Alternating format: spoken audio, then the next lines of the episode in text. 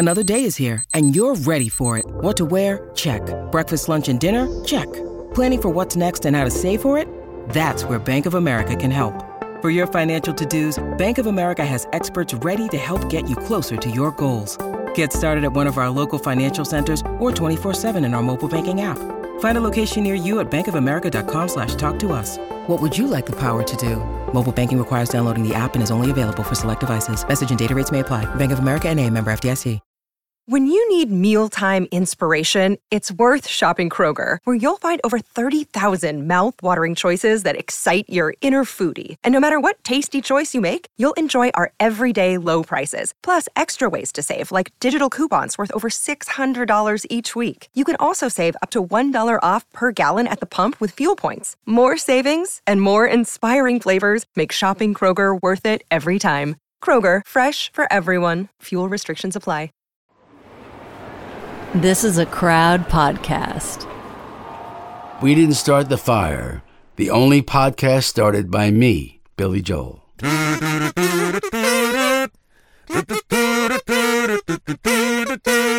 Hemingway, Eichmann. Stranger in a Strange Land.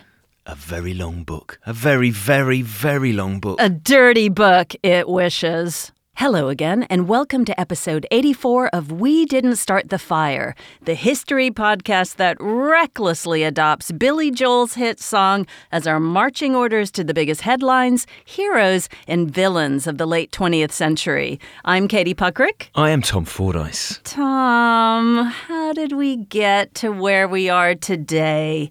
Billy thinks it might have something to do with the book Stranger in a Strange Land. Talk about strange, Katie. Oh my goodness, I'm a little stranged out by this. So, um, 600 plus pages.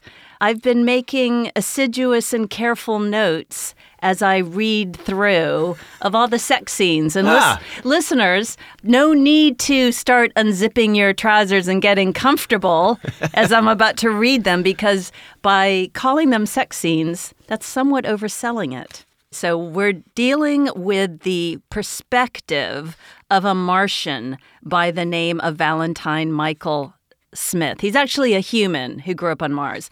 And uh, he's come to Earth and he's trying to get in with the Earthlings and understand their physical ways. So, what we learn here is Valentine Michael Smith had grokked when first he had known it fully that physical human love, very human and very physical, was not simply a necessary quickening of eggs. And he goes on from there. So, quickening of eggs is doing the dirty. So, if you can achieve tumescence with that kind of filth, hats off to you. And then, if he talks about other body parts, like lady bumps, uh, breasts are referred to as mm, mammary glands. This is an extraordinary book, Katie. Stranger in a Strange Land. It's a massive sci fi hit in 1961.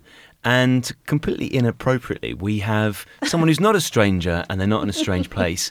It's our old favourite, Cara Rodway, back once again. Cara, if you don't remember her from her many previous appearances on Fire, is the deputy head of the Eccles Centre for American Studies. Cara, welcome back. Well, thank you very much. Um, yeah, this is this is a weird one. Thank you for inviting me to talk about a very large and very strange book.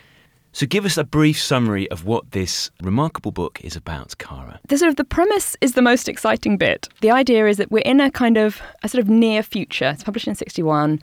It's some sort of post Third World War moment, but there's a sort of federation of, of peaceful countries, and space exploration is real. And a spaceship went off to Mars um, with humans on board.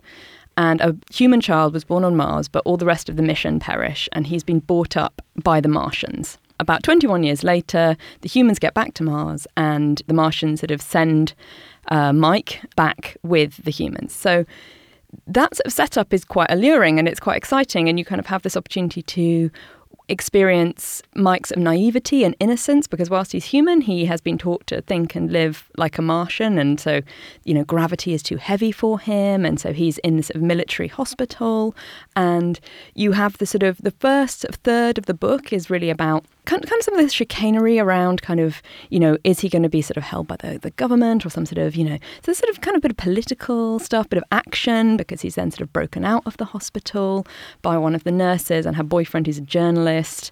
Yeah, you get gets quite action packed, quite exciting scenes, and then Jill, the, the nurse, uh, remembers that her boyfriend, Ben, the journalist now missing, had said, Oh, you should take him to Jubal, who's uh, my friend. He's a famous writer and he will, he'll know what to do and he'll look after us. And unfortunately, you arrive in the Jubal sections and it slows down and it becomes very discursive. It's very much, you know, smug characters talking to each other for Yeah. long passages. He's So- just holding forth, isn't he? That Jubal. so, so Jubal, who basically I just thought was Hugh Hefner, that's the image I got. He's like this old dude in a bathrobe, kind of presiding over his harem, with a, and there's a lot of lot of talk of swimming pools. oh, uh, yes. So he starts to chat with Mike about sort of the nature of human, and there's a lot of discussion about kind of uh, the role of government and the role of religion and morality. And as I say, the plot kind of slows down. There's a bit of stuff you think it's going to get quite exciting. Mike is uh, unimaginably wealthy because of some sort of business about the fact that his parents were really rich and he's been left these stocks, and then something about them colonizing the moon, and that means that he might be the owner of Mars as like the first human. So you sort of think it's going in one direction, and then sort of the Jubal character kind of wraps that all up neatly, and kind of it's just thrown away. So yeah, so then you kind of there's kind of the challenges slightly disappear, which then means that you're really left with the, the chat. And so then Mike sort of grows with his sort of understanding of humanness. He groks, uh, as the terminology is, which is meant to be sort of to understand, to empathise. And eventually he and Jill sort of go off on their own and he sort of goes out into the human world. And I thought, oh, that, this could get quite interesting. And then just gets a bit odd, continues to be odd because he turns up in a carnival being a magician, but like doing actual miracles because he has this Martian like mind control thing going on. So like he's actually levitating her, hmm. which is, yeah. and then, then they go off to Las Vegas and Jill decides to become a showgirl and this helps her lose her, her inhibitions. And she sees that she is sexy and that actually sex really is like the ultimate form of, of knowing. And this is how we should know ourselves and each other. And then the, the kind of final third of the book is Mike founding what is essentially sort of a cult, yet also a language school, because you know the two definitely go together. So, so he des- story, so he decides that if he can teach everybody Martian, because Martian language allows you to, to to comprehend the universe in a different way. If he can teach everyone Martian, they will all grow together as water brothers, which is this sort of terminology for this kind of unifying of yourself with others, which definitely involves the what are the egg quote you had, Yeah, yeah, you the had at egg- top, the egg quickening of the eggs. Yes. Um, if so, if everyone can learn, if everyone can learn Martian, they can uh, they can basically save humanity sort of through you know by teaching everybody this sort of higher level of being. But at the same time, Mike's slightly torn, although it's never really well developed, between the fact that he's realised that he isn't really a Martian, he's really a human, and actually humans have sex, and that's what makes humans great. Uh, whereas Martians don't. They they don't. that Their reproduction is completely divorced from this idea of grokking or kind of coming close with other other Martians. So yeah, so then you kind of he they found this this cult, the Church of All Worlds, and there's this par- this parallel church called the Fosterites, which is kind of sort of satirized in the book, but sort of not, and it get all get difference gets a bit odd. And it's hard to understand quite what he's getting at. Anyway, then to ruin the plot horribly for those of you who've not made it through 600 pages. Um, there's sort of this kind of rebellion against the church, which is basically preaching kind of free love, and it's, it's sort of like seen as a sort of amoral commune because they don't know Martian, they don't understand. So Um, wait, there's a rebellion against the free love, or the free lovers are rebelling against Mike the Martian? No, no, no, no. Th- There's this. uh, So the outside world Okay. takes umbrage with the Church of the New World, Okay. and they like their their church is firebombed, and everyone escapes via teleportation.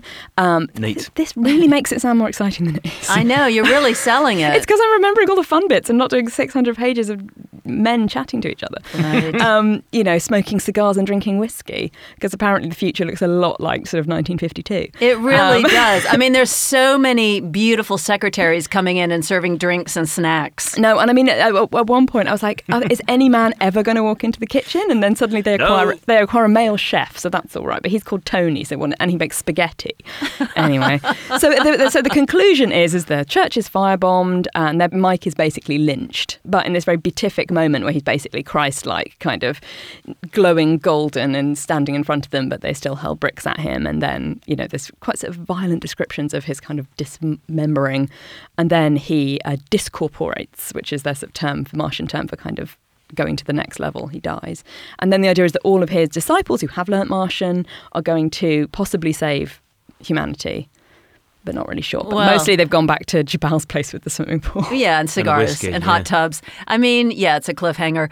So, Mike the Martian, uh, obviously the original influencer, the author Robert Heinlein has created uh, quite a fascinating world that seems like a over elaboration of a 14 year old boy's fantasy of what adult life is like.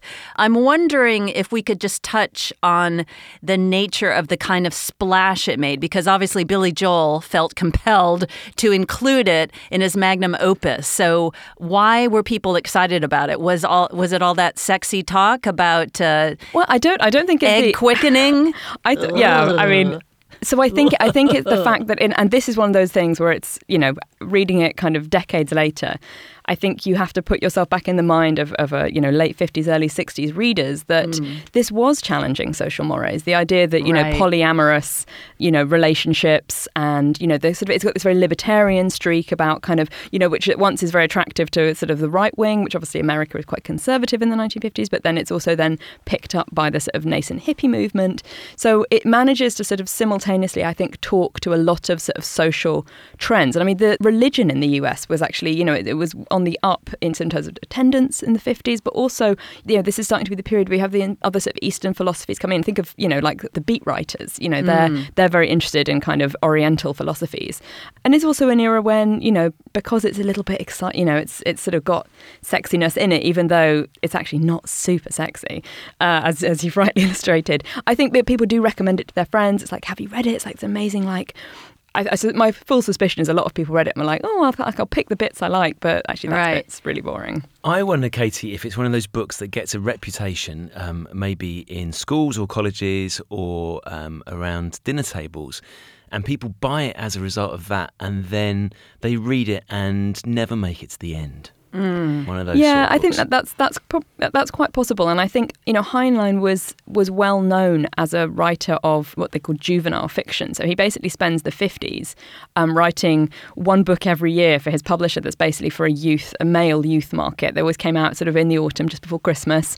So I, I tried to explain the structure of the book, and I think that the the the production history of it kind of speaks to that. So he he had apparently had the idea for Stranger in a Strange Land in the late 1940s, one of the sort of inspiration points was his wife saying, you know, could you do a sort of modern jungle book? And so rather than being raised by wolves, you know, Mowgli's raised by the Martians, like what would that do? And that's quite interesting. Yeah. As I say, a lot of the kind of conceptual, the starting points are all quite interesting. Yeah. And so he apparently started sort of making notes for it in this moment when he's writing for young for young readers.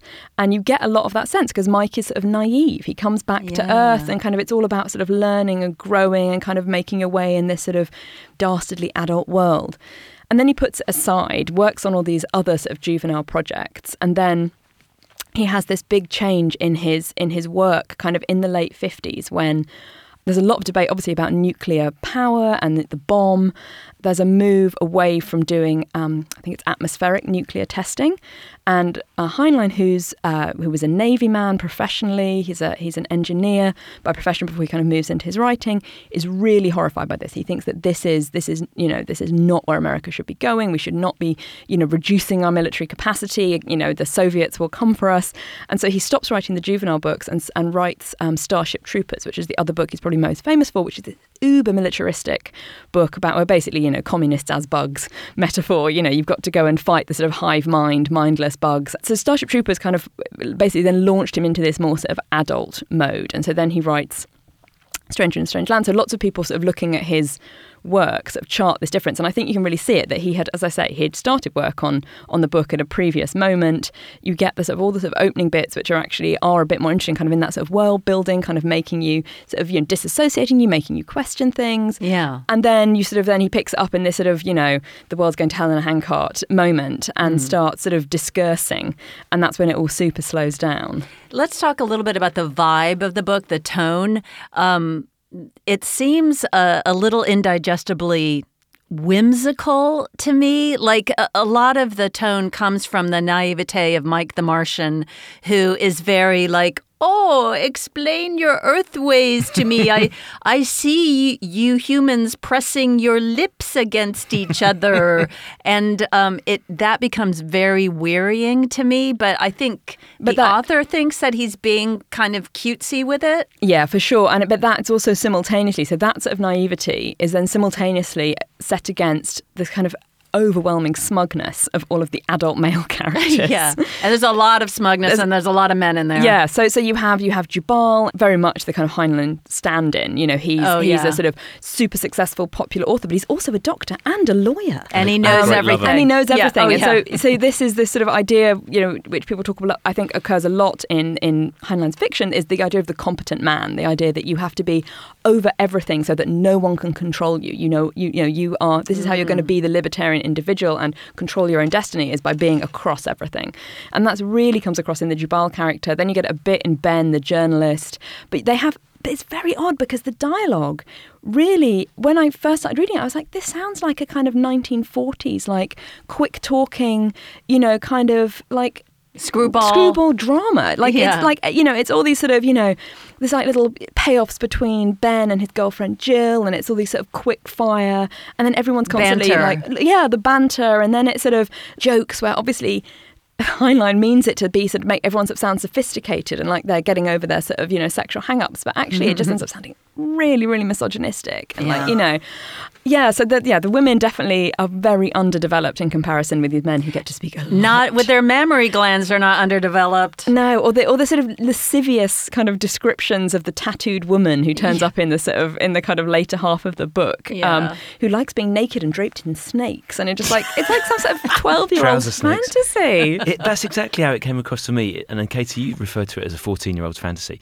That's how it comes across. And I couldn't work out if Heinlein, the author, has done this deliberately to appeal to his audience Right. or whether he is still a 14 year old boy. Good point. Yeah, and I'm not I'm not entirely sure either because you're left quite confused. I think that lots of the different sections don't necessarily meld together, No. like I said, and also, you know, I think where he thinks he's being satirical about some things just doesn't quite work, and so you're then left with this sort of feeling that actually, well, you know, maybe he does think that some of this is actually quite utopian and kind of good, but where am I meant to sort of stand? Because it's- See, yeah. this is the problem that I have, Caro. The the tone wibbly wobbliness of like, is this the satire bit or is this him preaching? Yeah, and it, it becomes really unclear It's as to kind of where unclear. you, where you are. And given that he's got a lot of pages to do it, I can't help feeling that actually that's a bit of a failure on the part of the author that you can't, you don't. I mean, maybe he was just un, unsure. I mean, he said later that he wanted the book to just propose questions, and he got a bit frustrated that a lot of a lot of readers had taken it and gone, "Oh my goodness, like this, you know, if we all just like had free love and kind of got over our hang-ups, then like, and if like, frankly, all the women were constantly sexually available and like wouldn't turn me down, uh, like the world would be great." And it's like, well, he he sort of said, "Oh no," he backed away from that. Said, "Oh no, no, no, that's that's not what I meant. I was just asking questions." Yeah, but you're he- like, well, mm. He wrote an incel fantasy, and now he's trying to cover his ass, pretty much. It's also, I mean, it's a, it's a long book anyway. It's 160,000 words. It was originally 220,000 words. So, that, so, I mean, here we are struggling with certain chapters or certain um, epic sections of boredom. And the editors have done us a massive favour by trimming 60,000 words off it. I think he trimmed it though, didn't Yeah, he? Yeah, he did. He did. So, so it, t- he? it took about a year. So apparently he'd finished it in 1960, but basically had this sort of year of kind of back and forth with the editor, and he did cut a lot by by by all accounts. But I think in then cutting, he then actually had to put in some new stuff to then try and explain how you've got to places. But he he refused to kind of take out the sort of religion and sexuality bits, which is basically where he saw the sort of the heart of the book. So all I can imagine is that he he chopped out yet more men drinking whiskey and Yeah. smoking cigarettes and discursing on, you know, the failed nature of organized religion. Katie, I found from Robert Heinlein his five rules for writing, and as someone who has spent a lot of his life writing, I was quite interested by these. Yeah. I then found myself slightly underwhelmed for reasons that may become apparent. Rule number one of his rules for writing you must write. Okay, yeah, probably had got that far, Robert. Number two, finish what you start. Yeah, makes sense. Good. Number three, interestingly, bearing in mind what we've just said, refrain from rewriting except to editorial order. Oh. So I get a sense of sort of anger there that he's been made to chop 60,000 words off his massive book. Um, points four and five are really quite prosaic. Point four is put story to market. And point five is keep story on market until it is sold. Yeah, so there's, I mean, that, that, when I read those, it really spoke to me of the kind of, there is this very curious sort of, yeah, say, libertarian capitalism sort of stream that goes through the writing. And by all accounts, Milton Friedman sort of picked him up kind of in, in later years and, and sort of, you know, some of his sort of ideas formed into his thinking, his economic thinking. So one of the things that Heinlein is credited with is popularizing the phrase, there ain't no such thing as a free lunch. Ah, I thought that was a Milton special. It's not. So it comes Oh. from Heinlein, who borrowed it in turn from somebody else. Okay. Um, but but and it's Milton is, just to explain, he's the sort of father of monetarism. yeah. And Heinlein's politics is really a sort of basically the, uh, the, the trajectory of, of the U.S. in the mid in the mid twentieth century because he starts out he, he has to leave the navy because he's on gets medical discharge. And so in the 1930s, he's in California and he gets really involved with local sort of radical democratic politics. So he helps Upton Sinclair, the author, try and run for governor. He's really involved, I think it's called EPIC, and I can't remember what the anagram stands for. It's a poverty reduction kind of campaign. But then World War II has this makes massive change on him. Sort of, you know, then in the 1950s, he basically just gets increasingly conservative. Um, you know, very much that sort of anti-communism. By 64, he's helping Goldwater's presidential campaign. You know, for the Republicans. Oh so, my you gosh, so that, it's- he is so right wing, yeah. So that's a re- you know, and, and I think that's one thing that's quite interesting to see. And as I said, particularly the sort of libertarian tendencies, you know, which have always obviously been in American culture, this idea of, you know, the sort of the frontier and the self-made man and the fact that, you know, we're going to break away from oppressive rule of, of Britain and we're going to go it alone and you know, all that sort of stuff that you can trace through so many aspects of in continuing contemporary American life and sort of political thought. So yeah, so that's I think is, is one thing that's quite interesting about him at this tipping point that you know he gets embraced by conservatives uh, in the 1960s but he's then also basically embraced by the hippies you know they they see all this you know loving in the nest as it's called which is basically it's just more Hugh Hefner honestly Oh, it's just like a, in the Nest. Is it's that- a car it's basically like a carpeted sex room uh, with snakes? Shag carpeted, I hope. very much that's definitely the description sort of soft underfoot And uh, and also, I like that everybody once they're inducted into this cult, this very promiscuous cult, because you know you can't have a cult without promiscuous sex. It goes together like Scotch eggs and brown sauce, pretty much. um, but yeah, I like how everybody refers to each other as water brothers, no matter if they're ladies or gents. And that that is so i read a literary critic talking about it which i think have the quite interesting point that one of the things that heinlein does with the language is he, is he does force you to take a step away by incorporating terminology that doesn't totally make sense like hmm. water brothers or like grok which is a you know is a created word.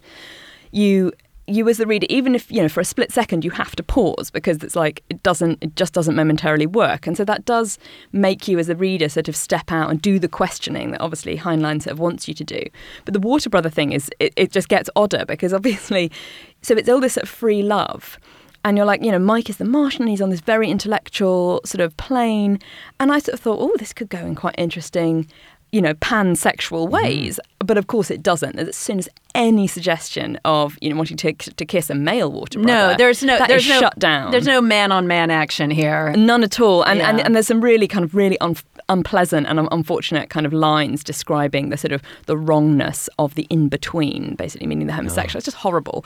Similarly, as we've sort of, we've uh, you know alluded to, you then you know when everyone's freed of their sexual inhibitions, all that means is that all the women will want to sleep with all the men. Yeah, finally they got the, they got their head right on that one. You know, no, no idea that actually, you know, even if they were offered that choice, women might actually be picky. They might actually want, you know, to, to say, they you don't know, what what they want. so, so that that's you know those kinds of themes the, the water brother is meant to kind of encompass this sort of this this you know utopian almost you know kind of openness and it it definitely doesn't in the book Spread 'em.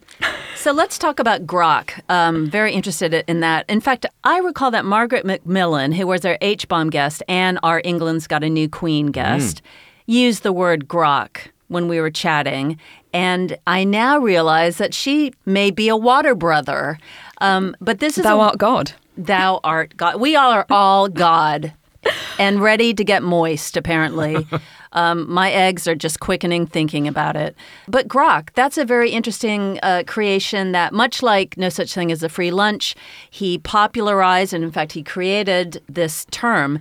And that's quite a big impact for somebody who, who is advocating the force and the impact of, of words, you know, on culture and the, the power of language to change minds and to elevate society. It seems to me, Cara, that the use of the word almost operated like a, a secret handshake at the time for those Yeah. in the know. I, th- I think you're totally right, and I think that's you know it's like that with eh, you know with many sort of cultural products that kind of get to that point of being kind of defining of an era or of a moment. You know, the fact that you're in the know, that you can reference it, that you can. Margaret's of a of an age. I'm sure she wouldn't mind me pointing out that you know she would have been there this you know this time around. You know, um, and maybe that's a- you know that's a sort of hangover from from her own you know experiences as a as a young person. Yeah, but it's it, you know it's in it's in the the you know, Oxford English Dictionary. It, it's you know it's become that level of uh, of importance, as you say. There are other things, Cara, that Heinlein is supposed to not have invented, but have seen coming. And I always wonder, Katie, with science fiction authors, they're basically throwing a lot of darts, aren't they? About Yeah. what's going to happen. And they're going to hit the dartboard with some of these darts. So um, I've read that he comes up with the idea, slightly strangely, Cara, of the waterbed. This is one of my favourites. I have Oh. to. I have to say. Um, Yeah. So so so as as Mike the Martian is lying in the hospital, it becomes apparent that it's a sort of waterbed, and that kind of I that did make me think. I was like, oh. When is the waterbed from? Because I'd never given it much thought. But in Right. this, again, sort of slightly Hugh Hefnerish um, trend with the book. Um, no, so it's so my, my, my favorite my favorite thing with this this is is that so Heinlein had been, as I said, he'd had this period of sickness in the in the early 30s. He spent a lot of time in hospital, and apparently, out of this experience of basically being in bed a lot, he had come up with this idea for a waterbed that would that would be more comfortable for the patient. You know, so it was very much in this sort of medical context. And he so he uses he mentions the waterbed in another story, and then again in this one. And then in 1968, a man called Charles Prior Hall tried to patent a, a waterbed. But the patent patent was turned down because it had, there had been previous artistic representation pointing to Heinlein's work. Um, so then what I then enjoyed, there was the little little detail that obviously Mr. Hall continued to fight it because he was like, I can see a good thing here. Um, and eventually in 1971 was granted a patent for his, um, his variation on yeah, the waterbed. yeah, it's you know what? Here I am mocking Robert Heinlein, but he came up with the waterbed and he invented grok. So those are both really Well, also, Katie, he apparently came up with the idea or discusses something similar to the cell phone 38 years before it's actually done. Oh. So he was very interested in technology. So he was he was an engineer, and so but then that's always the joy of reading old science fiction is obviously what works and what doesn't. you know. Yeah. we all know that the Star Trek communicator is like you know basically became a mobile phone, and that's quite enjoyable. But you know, there's funny things in this book where like they on, the only way that they can imagine a big TV is like a big TV, and you know how like a, like 50s TVs were like massive because you had the whole like you the screen had the big like tunnel behind it. to get- yeah, they So- were very deep. they were very deep. So all the descriptions of like these TV screens, it's not like you know you just pulled you just you just pulled down a curtain and projected on it. It's Right. like it's like they're just huge and they're called stereo vision. I think the idea is meant to be that maybe they're slightly 3D. I'm not sure, but they're- they're- it's just the fact that they were always described as massive, which really made me laugh. This is an advertisement from BetterHelp Therapy Online. Hello, Fire listeners, it's Tom here. I hope you're enjoying the series. I wanted to tell you about BetterHelp. We all carry around different stresses in life, big and small. A lot of the people we talk about in this series definitely did. And as we know, if we keep those stresses bottled up, it can impact us negatively. That's where therapy can be great. Therapy isn't just for people who've experienced major trauma. It can help you understand the way that your brain works and why you feel a particular way. If you're thinking of starting therapy, give BetterHelp a try. It's all online, designed to be convenient, flexible, and suited to your schedule. All you need to do is fill out a brief questionnaire to get matched with a registered therapist, and you can switch therapists at any time for no additional charge. With over 1,000 therapists in the UK already, BetterHelp can provide access to mental health professionals with a wide variety of expertise in mental health. Fire listeners get 10% off their first month at betterhelp.com slash WDSTF, as in, we didn't start the fire. So, that is betterhelp.com slash WDSTF. Eat stress-free this spring with Factor's delicious ready-to-eat meals. Always fresh and never frozen, each meal is chef-crafted, dietitian approved, and ready to eat in just two minutes. I eat flexitarian, so with a weekly menu of 35 options, there's plenty for me to choose from. So last night I had the Moroccan style almond crusted salmon, and it was absolutely delicious. These are no fuss, no mess meals. Factor eliminates the hassle of prepping, cooking, or cleaning up. Simply heat and savour the good stuff. With over 60 add ons like breakfast, on the go lunch, snacks, and smoothies, there's plenty of options to help you stay fueled and feel good all day long. Plus, you can customize your weekly meals and pause or reschedule deliveries to suit your lifestyle. Factor is your solution for fast premium meals without the need for cooking. What are you waiting for? Head to factormeals.com slash WDSTF50 and use the code WDSTF50 to get 50% off your first box plus 20% off your next box. That's code WDSTF50 at factormeals.com slash WDSTF50 to get 50% off your first box plus 20% off your next box while your subscription is active. There are other tropes uh, that are uh, Martian Friend. I don't know if he introduces them to science fiction or, he, or he's reflecting them, but they are classics of the genre. So when he comes down to Earth, he he can't understand war. Of course, he can't understand war. No alien has ever understood war. He can't understand clothing, which is handy for the free love that will follow, and he can't understand jealousy. Yeah, well, the idea is that the Martians are, you know, a, a race that's developed kind of beyond the sort of the need for the corporal. They're like our better selves. Yeah, aren't they? that's sort of the idea. But again, there's a lot of kind of of of, uh, of uncertainty in the book. You're not totally sure whether it's all a good thing that the Martians are Well- so sort of kind of cerebral because then actually there's a sort of there's a comment that actually this is towards the end again. Sorry, plot spoilers for those of you, you know, on page 550. Um, there's there's a sudden there's a realization. Mike realizes because he has this telepathy. He realizes that actually that he had been a spy that the Martian elders had sent him, and he, they'd basically used him to to learn all they could about Earth, and they've then just broken their connection with him. And he suddenly says, "Well, you realize that." The asteroid belt used to be a planet and the Martians destroyed it like millennia ago. And I'm worried that they're going to do this to Earth. So this is partly why I want to teach everybody how to speak in Martian, how to, you know, understand this higher moment so that they, they can save humanity and basically convince the Martians not to get rid of us. I want to talk about the famous adherence to the book's message. Uh, you talked earlier about the fact that it seemed to appeal equally to right wingers and hippies. Charles Manson is mysteriously attached to the book. Mysteriously, I say, because apparently he was illiterate. Yes, and so the the version of the story, again, this is slightly contested. I think there's sort of Heinlein um, fans who would like to kind of move as far away from the association, understandably, with Manson as, as you can. So in in '63, he's in he's in jail. And you know he's had this sort of life of petty crime, and he hears other prisoners talking about Stranger in a Strange Land and also L. Ron Hubbard's book, which I'm now going to the. Dianetics. Thank you, Dianetics. Yeah, so which that's is the, sort of- beginning of, Scientology. yeah, so it's a sort of early 50s kind of self help manual that then basically becomes Scientology.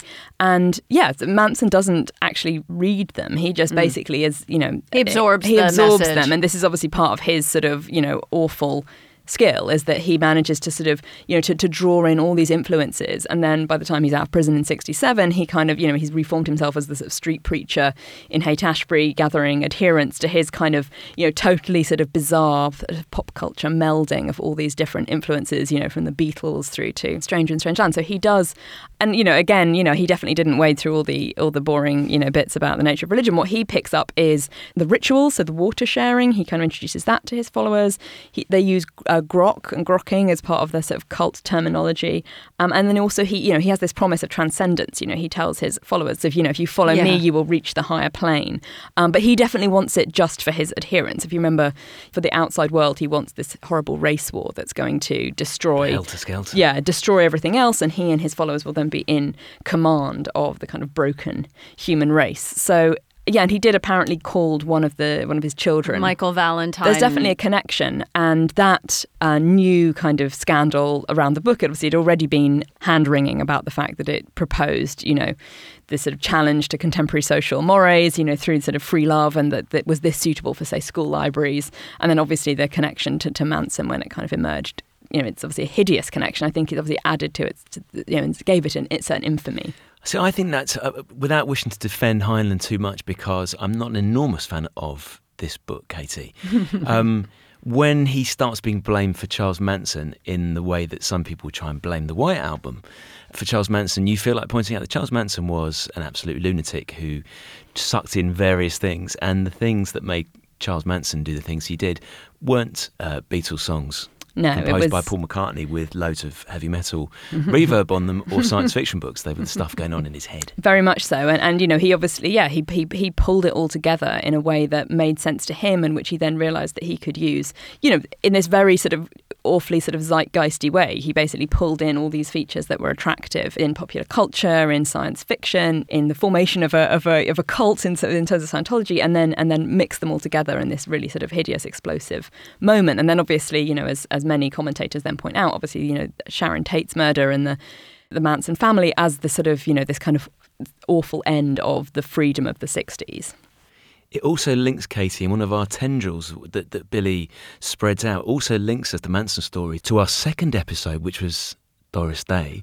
Because it's Doris Day's son, Terry Melcher, who's the record producer who records Charles Manson's first efforts. And then it's Terry Melcher he's trying to get revenge on, isn't it? When he, When he goes to Terry Melcher's house, old house, Old which house. is where Polanski and Tate Where are he- renting. Yeah, because Terry Melcher declined to uh, give Manson a record contract, Yeah. so he blamed him for stepping on his dreams. Yeah, it, it's a it's a weird, tangled little strange pop culture web for sure. One of the things that interests me, Cara, is this insistence on the idea of language being able to elevate people and salvage our worst tendencies which is very naive. It would be lovely if it were true. But in my research, I noted online there's a lot of very zealous defenders of the book, just saying, oh, anyone who's casting aspersions on it, who- don't get it, who are mocking it for its perceived limitations, you just need to do a deeper reading of it. You didn't properly grok it. And it's that kind of idea. You see it kind of coming up often with young men towards figures like Jordan Peterson, you know, the, that uh, Canadian college professor, or Elon Musk, these sort of figures who are a little messiah like and a, a little almost culty, who do tend to hold forth pedantically, and they may or may not be brilliant, but still, they do have their adherents. And it seems that uh, Robert Heinlein attracts that same sort of thing. Like, you know, that to me, that's just so funny. It's like, oh, you don't like it? You just need to eat more of it. Like, you Yeah. hate spinach? Well, eat a spanakopita and have cream spinach and have a spinach shake, and then you'll love it. Like, no, I really just don't like that. No, and I think one of the, the, the things we were talking earlier about the sort of tone of the book and the style, and I called it smug, but part of that is comes from the fact that all of these characters, particularly the men, are drawn with incredible confidence. You know, they all announce all of their all of their observations as if they are fact. You know, you couldn't possibly question this. You know, this is just how it is, and there's a there's a certain sort of self assurance, which I think is quite attractive, or Of it can descend into smugness, and it just really depends on your the point that you approach the work from. So he's one of the big three of the science fiction writers of this period, isn't he? Heinlein. There's him, there's Isaac Asimov, and there's Arthur C. Clarke. Now, Cara, this is not really my genre, but I looked at that. Were there any women writing science fiction at this time, or was it a very male genre? No, I mean, I, d- I don't think there were. It's a very male genre. There probably were a few, you know, I would imagine that, you know, if you Google, I'm sure you can find some women maybe writing under pseudonyms. You know, there was an explosion in science fiction writing, particularly in the 1950s. This is the golden age of sci fi. You've got Astounding Science Fiction magazine, which incubated a lot of these writers, including Heinlein. You know, as we've been doing with this book, it's quite hard to find really sort of positive female characters who aren't, you know, completely, you know, aren't completely you're hamstrung by having to, you know, be super sexy all the time, or you know. So it's um, it, it definitely, I think, it takes sort of into into the 70s and I think sort of second wave feminism before you start to see more more um, diversity coming into the sort of the science fiction publishing realm. I guess you could throw Mary Shelley, Frankenstein in there, but she's kind of uh, the, the one towering example Yeah, you know, in she- a, in a field of nothing. Yes, and I think you know, but she is incredibly, obviously influential. You know, Yeah. particularly on the, the monster story, the kind of dangers of science. You know, all these themes that then, yeah. But but she's writing 150 years before this. You know, it's a it's a long it's a long time. Um, and you know, you, you do then get into Ursula Guin and sort of you know other figures who, who appear later. But I definitely you know you don't think of 50s science fiction as a sort of golden era for women's sci-fi writing.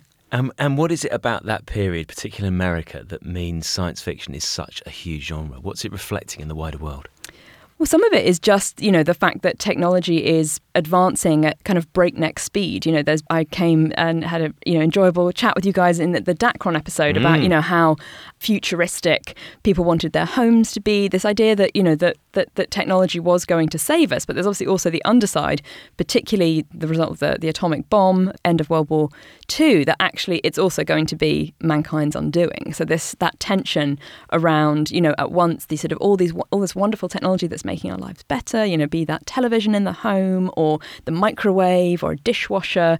But at the same time, you know, there's mutually assured destruction and the globe just witnessed the destructive power of of science in you know Hiroshima and Nagasaki. So and, and also obviously then you have the space race, which is the major other major context. You know you have the, the you know the Nazi rocket program. You know the very kind of morally ambivalent moment when you know German rocket scientists are being Operation brought, Paperclip, yeah. being brought to the US to to grab a march on the on the Russians.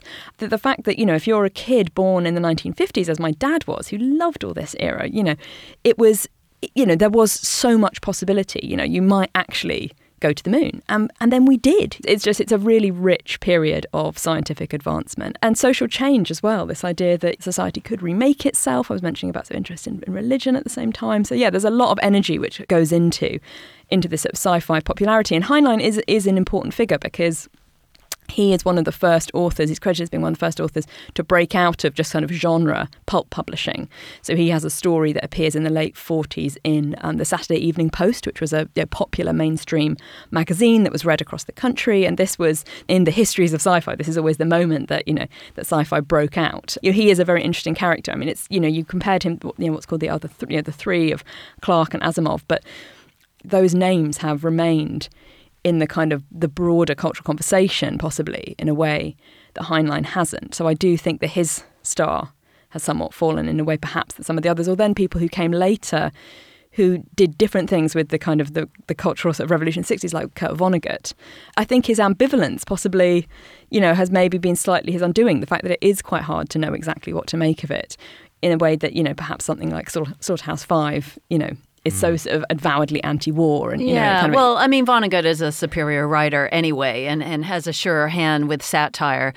So there are a lot of tangy ideas in Stranger in a Strange Land. Still worth questioning this idea of, you know, are we being controlled or released by organized religion? And the idea that replacing organized religion with something that is seemingly a little more spontaneous and free is also a different way to organize a religion. So it's just a one cult replacing another. And this idea that ways that humans accept as conventions and the only way to interact can be looked at from another angle, i.e., from Mike the Martian, who questions it. So all those ideas are really valuable to look at. How has the book held up today?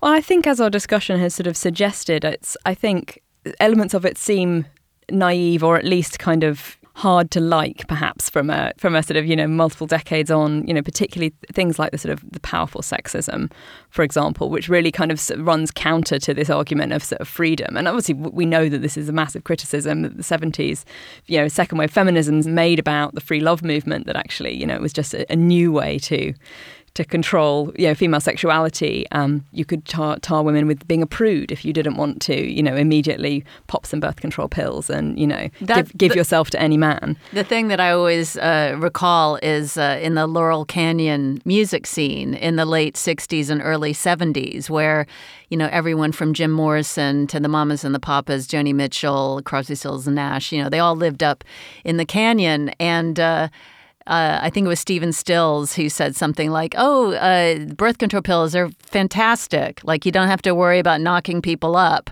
And so it was not a question of like from the woman's point of view of like, "Oh, you know, I don't have to worry about raising a family before I'm ready." Um, it's just from the men's point of view of like, I don't have to be saddled with some screaming brat. Yeah, and there's there's sort of you, you can kind of give one point to Stranger in a Strange Land because there is it happens sort of off off camera, as it were. But Smith's mother is um, one of the scientists on the, the, the, the, the Martian mission that where they all uh, die. But she um, she's presented as an incredible, incredibly able engineer and scientist, and she is credited with having invented the Lyle drive, which enables this interplanetary travel. And so you so that's like that's like the one kind of really exciting sort of positive sort of you know professional woman. Um, but yeah, otherwise, you know, all the sort of the treatment of, you know, even in this sort of slightly utopian, you know, we're all we're all fine. It, as I say, it still just looks like Hugh Hefner's, you know, pad, you know, pad because you know basically the women are just there to be secretaries and make the dinner, even though they've got modern technology, so it only takes about thirty seconds to get the dinner on the table. And they're oh very they're very clever these uh, serving wenches as well. I think it's got, we, you know, we we are rightly criticising many aspects of, or, ra- or shining a light on aspects of this book. Um, it's a good title. Yeah. book, It's a very isn't good it? title. It's a quote from the Book of Exodus. Is that right? It is because Yeah. Moses had to roam uh, away from his home, and this is the idea that Mike has. Yeah, it speaks to the tension in Mike's character, which, as I said, I don't think is so well developed. But this idea of you know, where is he the stranger? Is he the stranger on Mars, or is he the stranger i- on Earth? I'm wondering, Cara, what you think its true value is now. Because sometimes these books that even if they don't hold up as as a work or you know any sort of cultural offering, it still perhaps is an insight into mid century America, or does it just operate as a little view into the inadequacies and fantasies of Robert A. Heinlein? I, I think it can probably be both. Um, you know, I think on the one hand, exactly, you can. You also need to remember. I think it's very easy to to imagine that kind of that trans- transition from the fifties to the sixties is almost like a light switch. That you know, Yeah. it's conservative fifties and then it's free love sixties. And actually, of course, there's there's not. There's this transition moment. And I think that this I think really does nicely sort of speak to that, where you have you do have somebody trying to kind of trouble existing conservative attitudes, and then what the public takes from it is, wow, wouldn't it be great if we were liberated? If you know mm. it, the free love, the kind of the sort of self reliance, that that all that sort of the stuff that then gets kind of adopted by the hippies. Whereas, as I've said, at the same time, it's also quite sort of oddly conservative, particularly in the sort of libertarian, you know. Uh, you don't need anything from the government. You're better just looking after yourself. You know that's the best way to be. So I, yeah, I would, I would, I would say that sort of thinking about 1960, 61. This is a, this is a good, yeah, a good way to do it. And to finish it, Cara, with uh, that final rule that uh, Robert Heinlein had for writing keep story on market until it has sold. How much money did he make out of it? Did he fill his boots? He did very well. It was, and it was significantly the first science fiction novel to make it onto the New York Times bestseller list, and that that was a big deal in terms of genre publishing. By all accounts, he wasn't very happy that it was being marketed as a science fiction. He thought that it should be something bigger, the sort of you know course the, the, the great American novel. But it, I think it, you know, it, it, it served its its purpose, and it you know it continued to sell well. You know, even in the '90s when this longer edition was produced, apparently it sold five million copies by that point. what? You know, which is is quite remarkable, um, and it and it continues to be in print in multiple versions. You can get the sh- you can get the original short version, you can get this longer sort of director's cut. I like how you call it the original short version, and that is over 600 pages. yeah, this is definitely relative. Listeners have gotten the full measure of our POV on this work, but I wonder how it was received at the time, Cara. So it, it actually wasn't very well reviewed in the sort of serious press, although a lot of uh, it, it found a lot of fans as we do discuss. But I did enjoy. This is Orville Prescott writing uh, in the New York Times in August 1961. He says, uh, Mr. Heinlein writes of earthly and American matters from the supremely unworldly point of view of a Martian, but his satire of international politics, religion, various kinds of corruption, and many ordinary customs is singularly ineffective, crude, and tedious. Mr. Heinlein has little gift for characterization, a flippant and heavy breathing style, a, a ponderous sense of humour, and a sophomoric brackets high school not college enthusiasm for sex. Bitchy. It's difficult to tell whether Mr. Heinlein thinks that his monotonous variations upon an erotic theme are funny, or whether beneath all the verbiage and leering lubricity, great, ah. there is supposed to be some serious plea for the innocent promiscuity of Smith's cult. In either case, much of Stranger in a Strange Land is puerile and ludicrous. Oh, What leering lubricity. What was this critic's name again? Orville. This is the amazingly named Orville Prescott. well played, Orville. Oh, Orville, I am so in your corner. And I'm in your corner, Dr. Cara Rodway. Thank you so much for coming in and explaining explaining the unexplainable. I, I did my best and it was a pleasure. Thank you. Our lives were never the same after we learned our 21 year old daughter, Kristen, was murdered by her ex boyfriend. It's a parent's worst nightmare. How much did we really know about domestic violence back then? Clearly not enough. Now we know plenty. We know domestic violence, or DV, can happen to anyone. One in three women suffer physical violence at the hands of intimate partners during their lifetimes. One in three. I'm Bill Mitchell, host of the When Dating Hurts podcast. And my interviews with DV counselors, law enforcement, and especially actual DV survivors give the pandemic of domestic violence the attention it deserves. The When Dating Hurts podcast. It's a series of lives being saved. I'm Ken Harbaugh, host of Warriors in Their Own Words, a podcast that presents the unvarnished, unsanitized truth of what we have asked of those who defend this nation. As a country, we need these stories more than ever. Stories from Americans who have borne the battle, including 30 year old remastered interviews with veterans from World War I recounting their time in the trenches of Europe, and with veterans from World War II, Korea, Vietnam, and from our most recent conflicts in Iraq, Afghanistan, and other battlefields Americans may never have heard of. Hear their stories by listening to Warriors in Their Own Words wherever you find podcasts. Well, Katie, that was very enjoyable. It feels like my eggs have been whisked, or whatever it is that. what was meant to happen to my eggs? Quickened. Quickened, have they? I've poached my eggs while listening to that.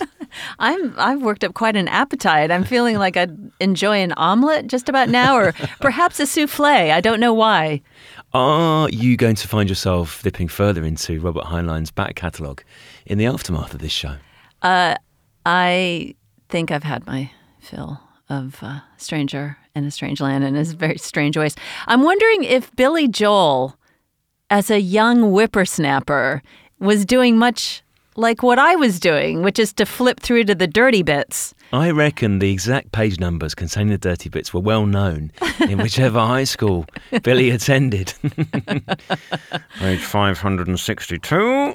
It's, you know, it is really frustrating because I am trying to get off reading this thing and you just can't, you know, as much. There's a lot of like fanar fanar allusions to uh, beautiful women serving men very eagerly, uh, wanting to induct Mike the Martian into the joys, the physical pleasures of being a human, and him just going like, "Oh, I don't understand." So you can imagine that young Billy would have enjoyed that idea, that specter of ladies fighting to kiss him, and maybe that came to be when he became a pop star. I'm sure it did, Katie. Um, we will be back next week, of Yes. course. As always, if you would like another podcast to listen to before then, have a listen to dot .com, the hacking. Now, dot .com is our tech strand, and it's you, Katie, it's you. Uh, guilty as charged. It lifts the veil on the people of the internet. This latest series, as you rightly mentioned, is called The Hacking, and it's all about the twisted and ripped from the headlines world of Russian ransomware, where cyber gangs are hacking into companies, schools, supermarkets, the highest levels of government, and Possibly they're lurking in your computer right now. They're stealing data and demanding insane ransoms for the return of this data. The attacks are on the rise, and I want to know who's behind them and why. Katie, I'm quite happy to blow some smoke here. It is a totally immersive and fascinating listen. Just search for .com, that is D-O-T-C-O-M, the hacking, and subscribe now. And if you want more of Fire, make sure you follow us on Instagram and Twitter, and we're at Spread That Fire. And if you have any idea for guests, it might be you, it might be someone you know about, do get in touch. We are fire at crowdnetwork.co.uk. And next week, Tom, the subject is Dylan. Give me a quick Dylan impression. How does it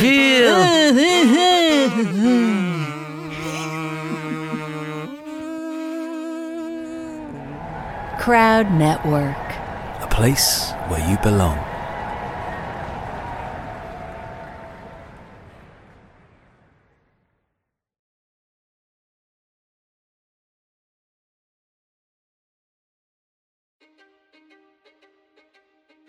History is complicated.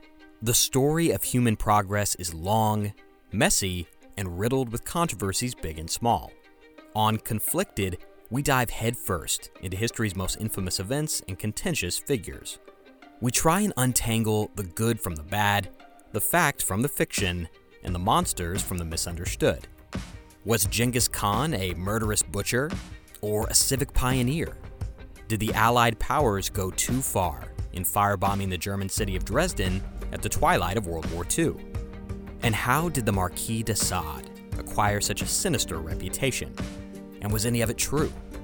These are just a few of the tough questions we wrestle with and investigate on Conflicted.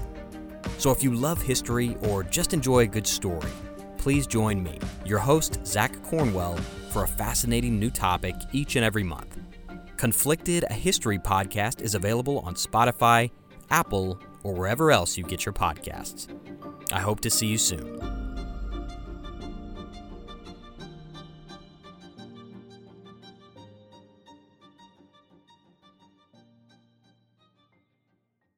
Around 10,000 BCE, families and tribes of the ancestors to the people of Britain would arrive in the southern part of the island after crossing from land that bridged from Europe. The Welsh built houses, communities, kingdoms, and continued to survive through Romans, Saxons, Danes, and Normans. The language and culture influenced by these sources continued to change and thrive, becoming ancient and modern at the same time. Join me as we travel through the history, meeting the kings, queens, nobles, and everyday people that create and grew modern Wales from the seeds of the ancient past. Croeso, and welcome to the Welsh History Podcast. Welcome to Anthology of Heroes, the podcast that explores the most pivotal moments of history through the eyes of those who lived it.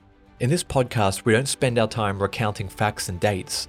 Instead, we follow in the footsteps of national heroes, kings, or ordinary people who lived and breathed the moments that shaped our world. We're not hemmed in by eras, borders, or religions. Instead, we seek out the tales of those who defied the odds and fought passionately for their beliefs. Whether they're right or wrong is up to you to decide. From Vercingetorix's doomed rebellion against Rome, to Osceola's unshakable war against the USA, all the way up to the inspiring Sobibor concentration camp uprising in World War II, each episode is an immersive listening experience, blending music and sound effects to really draw you into the story. Our episodes go for about 45 minutes, making them perfect for your commute, and are crafted using a wealth of historical sources, which I list on our website if you want to learn more. I'm the host, Elliot Gates, and I'm thrilled to have you joining me as we uncover history's hidden gems and illuminate the faded pages of our past. Look out for the Anthology of Heroes podcast on Spotify, Apple Music, or anywhere else you get your podcasts from.